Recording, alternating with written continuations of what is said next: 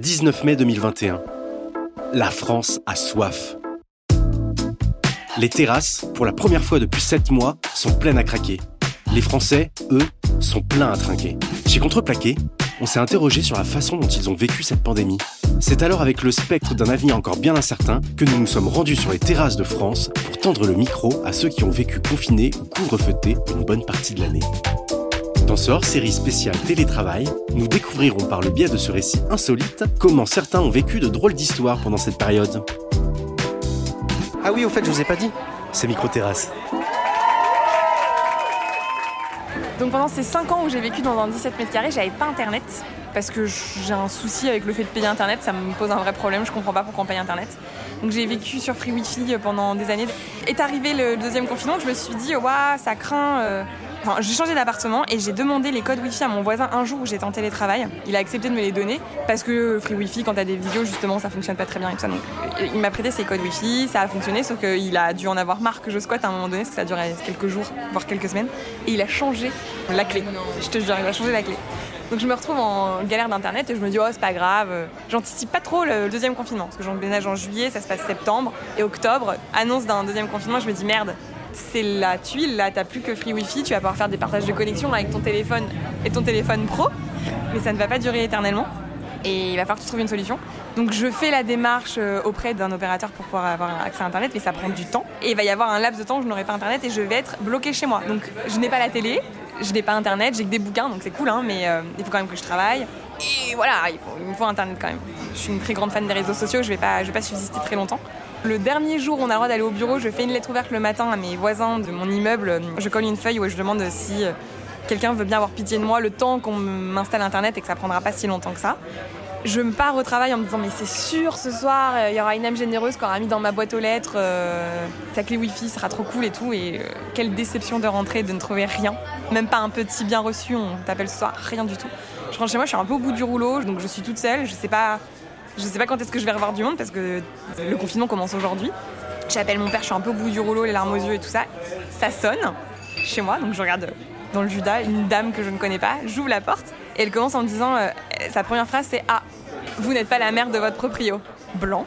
Il faut que la phrase monte à mon cerveau. Vous n'êtes pas la mère de votre proprio. Donc je suis non, non, je suis pas la mère de mon proprio. Non, je comprends, je comprends ce que vous voulez dire. Non, non, parce qu'il y a quelques temps, euh, quand il nous a dit euh, que ça changeait de locataire, il nous a dit que c'était pour mettre sa mère. J'étais ah, très bien. Bah, visiblement, il vous a menti, je suis désolée, c'est moi. Donc elle est en mode, ah, c'est pas très bien quand même, il a menti à la copropriété, donc elle commence un peu à, balancer son linge sale avec mon propriétaire, donc je suis très très très mal à l'aise. Sachant qu'il m'avait un peu raconté l'histoire de pourquoi il me changeait de locataire, donc j'étais très très très très très mal à l'aise, j'avais pas, vraiment elle me prend en otage sur ce truc, donc je suis à ok, je suis en pyjama, cheveux mouillés, vraiment rien qui va quoi. Avec cette femme que je connais pas, qui rentre un peu chez moi pour voir à quoi ça ressemble chez moi, mais très sympa au demeurant, vraiment très sympa. Et elle me dit bon, euh, c'est vous le message à l'entrée euh, Je dis ah oui, c'est moi. Elle dit bon moi, euh, j'ai la maison juste derrière. Je fais il y a une maison juste derrière. Elle dit ouais, vous voyez pas, mais là il y a une cour intérieure et à la fin derrière là il y a une maison. Je dis ah, ok. Elle me dit on est propriétaire de l'appartement au rez-de-chaussée. Ok. Elle dit donc nous c'est sur internet ça captera pas, mais je pense que notre locataire du rez-de-chaussée ça fonctionnera. Je fais ok, trop cool. Elle me dit mais il répond pas ce soir. Je dis ah d'accord. Elle dit je crois qu'il est pas là, il va rentrer demain. Je dis ok, bon bah j'irai lui demander demain. Elle dit non non non c'est moi qui lui demanderai. Mais moi, si vous voulez, demain, j'ai une proposition. Euh, vous avez qu'à venir euh, travailler chez moi. J'ai une pièce euh, qui peut vous accueillir, j'ai internet et tout. Je dis, ah, ok, bah, je vois pas le mal. Je me dis, oh, grave, ok, trop sympa, trop sympa. Je fantasme sur cette élan de générosité avec des gens que je ne connais pas. Je me dis, c'est ma chance, c'est ma chance, faut que je la saisisse. Je suis, ah, bah, grave, ok, trop cool. Elle me dit, bah, bah venez à 9h demain matin et tout, sonnez et je vous ouvrirai la porte. On elle se barre. J'appelle mon père, je dis, oh, je suis trop contente, finalement, j'ai trouvé une solution. J'ai une voisine trop sympa. Le soir, c'est vraiment un enchaînement de trucs. Je regarde un film avec Isabelle Huppert qui s'appelle Greta, je sais pas si vous savez ce que c'est. En gros, c'est une femme seule, euh, la soixantaine, qui se prend euh, d'affection immense pour une jeune femme de 25 ans, mais ça tourne à l'obsession un peu malsaine et genre ça finit où elle la séquestre. Je regarde ça et je me dis, oh là je, me fais, un film tout seul la tête, je me dis, waouh, waouh. Le lendemain matin, je me prépare, 9h et tout, je sonne chez elle, elle est super enjouée quand j'arrive une maison comme t'en as rarement vu dans. Mais vraiment une vraie maison, quoi. Avec, euh, tu sens qu'il y a un premier étage, un deuxième étage, euh, un énorme jardin, euh, hyper bien décoré, trop joli et tout. Je suis là, waouh, c'est quoi ce truc Elle me dit, bon, bah on y va. Je dis, on va où? Elle me dit, parce que la pièce, elle est en bas. Je dis, en bas. Elle me dit, c'est à la cave. Blanc. Je me dis, ah putain, je vais vraiment aller à la cave de quelqu'un que je ne connais pas, dame que je connais pas. Donc Je la suis dans la cave et tout, mais vraie cave, qui sent la cave, quoi, à base de pas de fenêtre, vraiment cave qui fait flipper, quoi. Et elle allume une toute petite lumière, une toute petite lumière sur la table de chevet. Je me dis, elle va vraiment m'enfermer ici. Elle me dit, bon bah voilà, le code Wi-Fi il est là. Euh, le téléphone passe pas très bien, mais, mais ça va. Hein, euh. Elle me fait vraiment trop paniquer. Je fais un transfert grave sur le film que j'ai vu la veille et je me dis, est-ce que je rigole? Vraiment, moi je me fais un délire hein, toute seule. Hein. Ça va très vite dans ma tête. Hein. Je me vois séquestrée, je me vois morte. Voilà, je me vois morte. Je pas, on va pas se mentir. Je me vois Natacha Campouche. Voilà, j'ai un vrai problème. Et donc je vois un lit, un petit bureau, une toute petite chaise. Il y a un vieil, euh, euh, il y a un tankerville, euh, il y a des draps pliés. Vraiment, c'est ambiance glauque quoi. Et elle, elle a le smile, mais comme jamais. On dirait vraiment. En plus, ça me rappelle plein de trucs que j'avais lus au collège avec des dames seules qui. Enfin, et je, je fais un transfert. Enfin, ça va trop vite dans ma tête. J'ai une imagination débordante, ça va beaucoup, beaucoup, trop vite. Et elle me dit, bon bah voilà, je vais fermer la porte et je reviens te chercher à 13h du coup pour la pause déjeuner. Et, vraiment, je me suis dit, mais elle va m'en faire ma clé quoi. J'arrive juste à dire merci. Et vraiment, j'ai envie de partir en fou rire. Je suis prise entre le fou rire et la peur, en me disant, mais il y a qu'à moi que ça arrive de me retrouver enfermée dans la cave de ma voisine.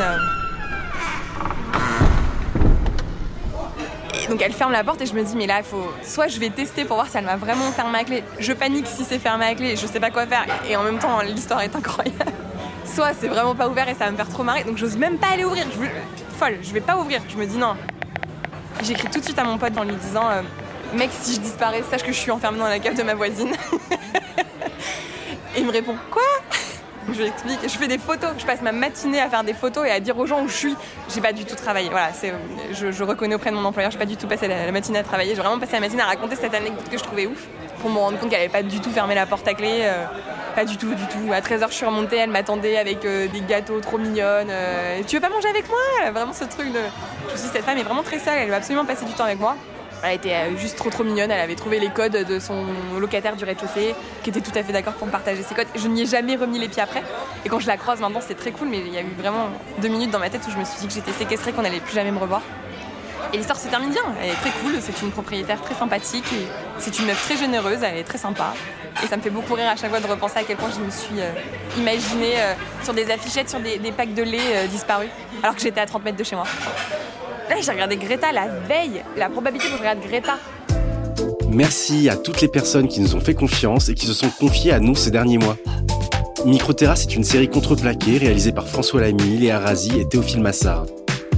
Propos recueillis et édito par François Lamy et Léa Razi. Montage et mixage par Théophile Massard. Musique par Tando Musique. Illustration par Elie Bengouzi.